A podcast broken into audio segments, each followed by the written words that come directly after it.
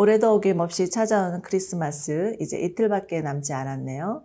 언제나 크리스마스가 되면 선물을 기대하게 되는데 여러분들은 무슨 선물을 기대하고 계시는지요? 올해는 특별히 코로나19로 인해서 많은 어려움을 겪었습니다. 특별히 위로의 선물이 필요하지 않을까 생각해 봅니다. 그런데 많은 선물이 있겠지만 우리 가운데 가장 큰 위로의 선물은 예수님이 아닐까 생각됩니다. 우리를 위하여서 이 땅에 오신 예수님을 묵상하며 오늘 말씀 함께 보도록 하죠. 오늘 말씀은 누가복음 1장 26절에서 38절입니다.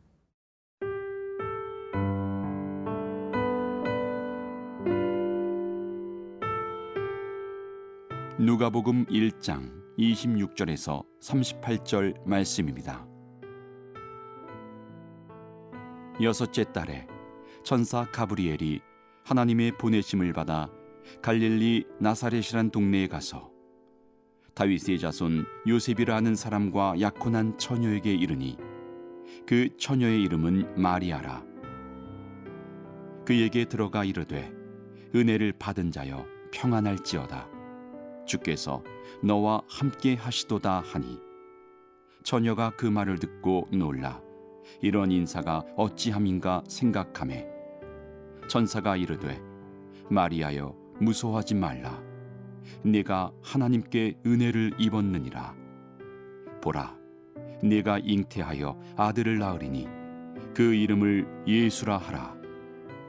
그가 큰 자가 되고 지극히 높으신 이의 아들이라 일컬어질 것이요.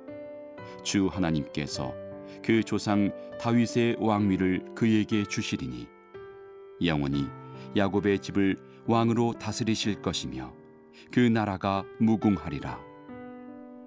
마리아가 천사에게 말하되 나는 남자를 알지 못하니 어찌 이 일이 있으리이까? 천사가 대답하여 이르되 성령이 내게 임하시고 지극히 높으신 이의 능력이 너를 덮으시리니 이러므로 나실 바 거룩한 이는 하나님의 아들이라 일컬어지리라. 보라 내 친족 엘리사벳도 늙어서 아들을 배었느니라.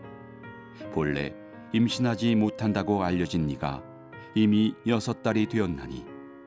대저 하나님의 모든 말씀은 능하지 못하심이 없느니라. 마리아가 이르되 주의 여종이오니 말씀대로 내게 이루어지이다 하매 천사가 떠나가니라 예수님이 이 세상에 오심은 이스라엘의 갈릴리 나사렛이라는 작은 마을에 사는 소녀 마리아에게로부터였습니다.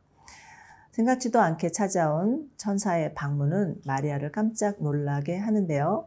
아직 처녀인 마리아에게 장차 아들이 태어날 것이라는 소식, 그것도 이 세상을 구원할 메시아의 잉태 소식이었습니다. 당시 이스라엘에는 메시아 대망 사상이 팽배했었죠. 하루속히 이스라엘을 구원할 메시아가 와서 로마의 압제로부터 그들을 구원할 메시아를 기다리고 있었습니다. 다윗의 영광을 되찾을 것을 기대하고 있었던 것이지요. 그래서 이스라엘 소녀라면 누구나 자신이 결혼하여 메시아를 낳을 수도 있다는 기대감을 가지고 있었지만 어, 처녀인 마리에게 이 소식은 가당치도 않은 소식이었습니다. 그러나 천사 가브리엘은 두 번이나 은혜라는 단어를 언급하면서 은혜를 받은 자여 평안할지어다 마리아여 무서워하지 말라 내가 하나님의 은혜를 입었느니라 라고 말하지요. 이는 마리아가 날 아들의 이름은 예수 여호와가 구원하신다는 뜻인데요. 이 구원 계획은 예수님이 이 세상에 오시기까지 이스라엘 통해서 꾸준히 하신 하나님의 약속이었습니다.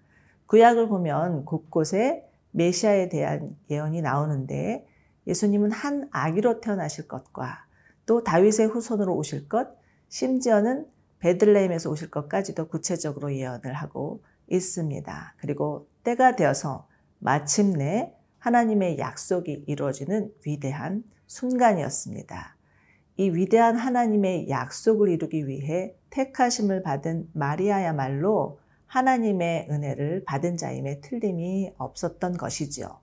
이처럼 은혜란 인간의 이성, 상식, 경험으로 으로는 도저히 믿기지 않은 하나님의 역사일 뿐만 아니라 우리에게 값없이 주어지는 선물입니다. 하나님의 아들 예수님이 이 세상에 오시고 십자가를 지시고 부활하셔서 우리에게 영원한 새 생명을 주신 것은 하나님이 우리에게 베푸신 전적인 은혜였습니다.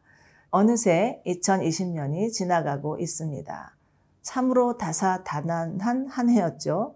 코로나19로 인해서 어떤 이들은 부도를 맞고 실직을 당하고 폐업 처분을 해야 되고 심지어는 사랑하는 사람을 잃는 분들도 계실 것입니다. 너무나 많은 어려움과 변화가 있었지만 하나님께서 우리에게 베푸시는 구원의 은혜는 변치 않으시고 신실하시며 우리에게 큰 위로를 주실 것입니다. 사랑하는 여러분, 예수님을 영접하시고 예수님으로 인해서 위로받으시기 바랍니다. 부자나 가난한 자나 배운 자나 배우지 못한 자나 인종과 신분과 성별과 학벌과 재력과 상관없이 예수를 믿는 모든 이에게 은혜를 베푸실 주님을 기대하시기 바랍니다.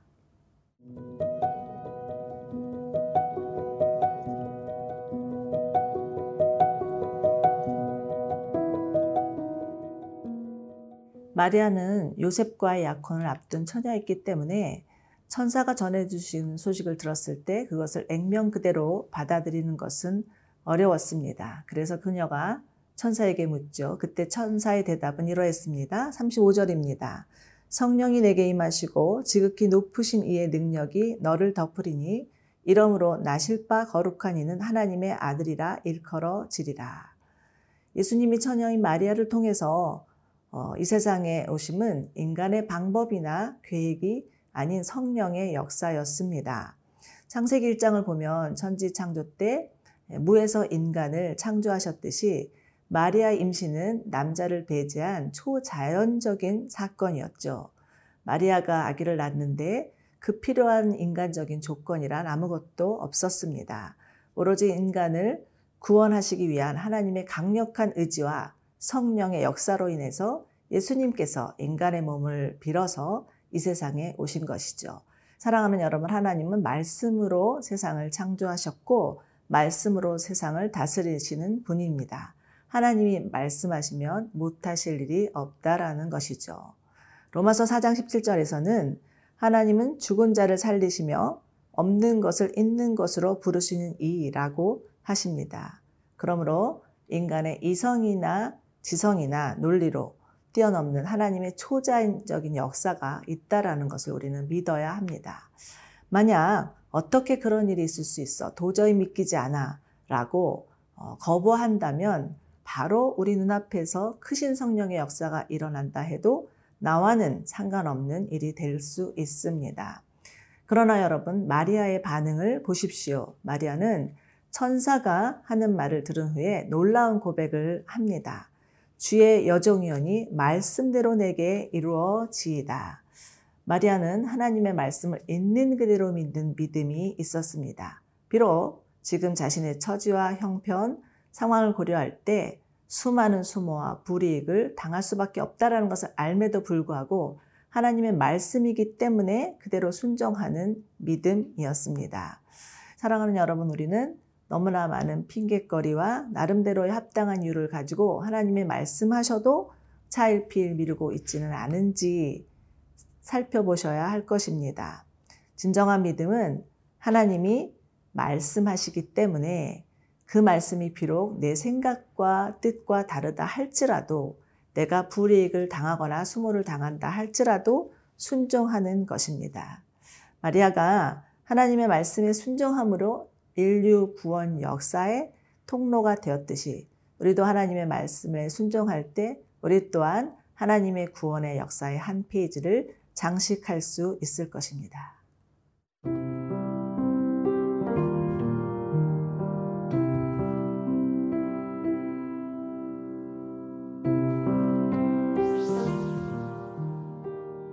하나님 아버지 마리에게 은혜를 베푸셨듯이 우리에게도 은혜 베풀어 주심에 감사를 드립니다. 이 베푸신 구원에 감사하며 하나님의 말씀에 순종하는 자가 되게 하여 주옵소서. 주의 여종이여니 말씀대로 내게 이루어지다 라고 한 마리아의 고백이 우리의 고백이 되게 하여 주셔서 구원의 역사를 써 내려가게 하여 주옵소서 예수님의 이름으로 기도드리옵나이다. 아멘.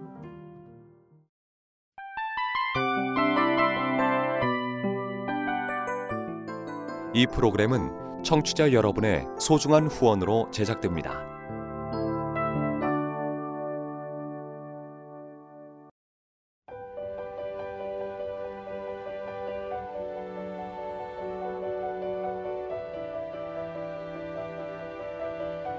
세상에는 수많은 교회들이 있지만 더 깊이 있는 말씀 강해를 찾기 위해 크기로만 교회를 선정하지 않습니다. 보다 좋은 영적 콘텐츠를 더 많이 나누기 위해 방송비를 받지 않습니다. 1년 365일 복음만 전하고 싶어서 우리는 광고를 하지 않습니다. 온누리의 복음을 땅끝까지 CGN TV와 함께 땅끝 성교사가 되주세요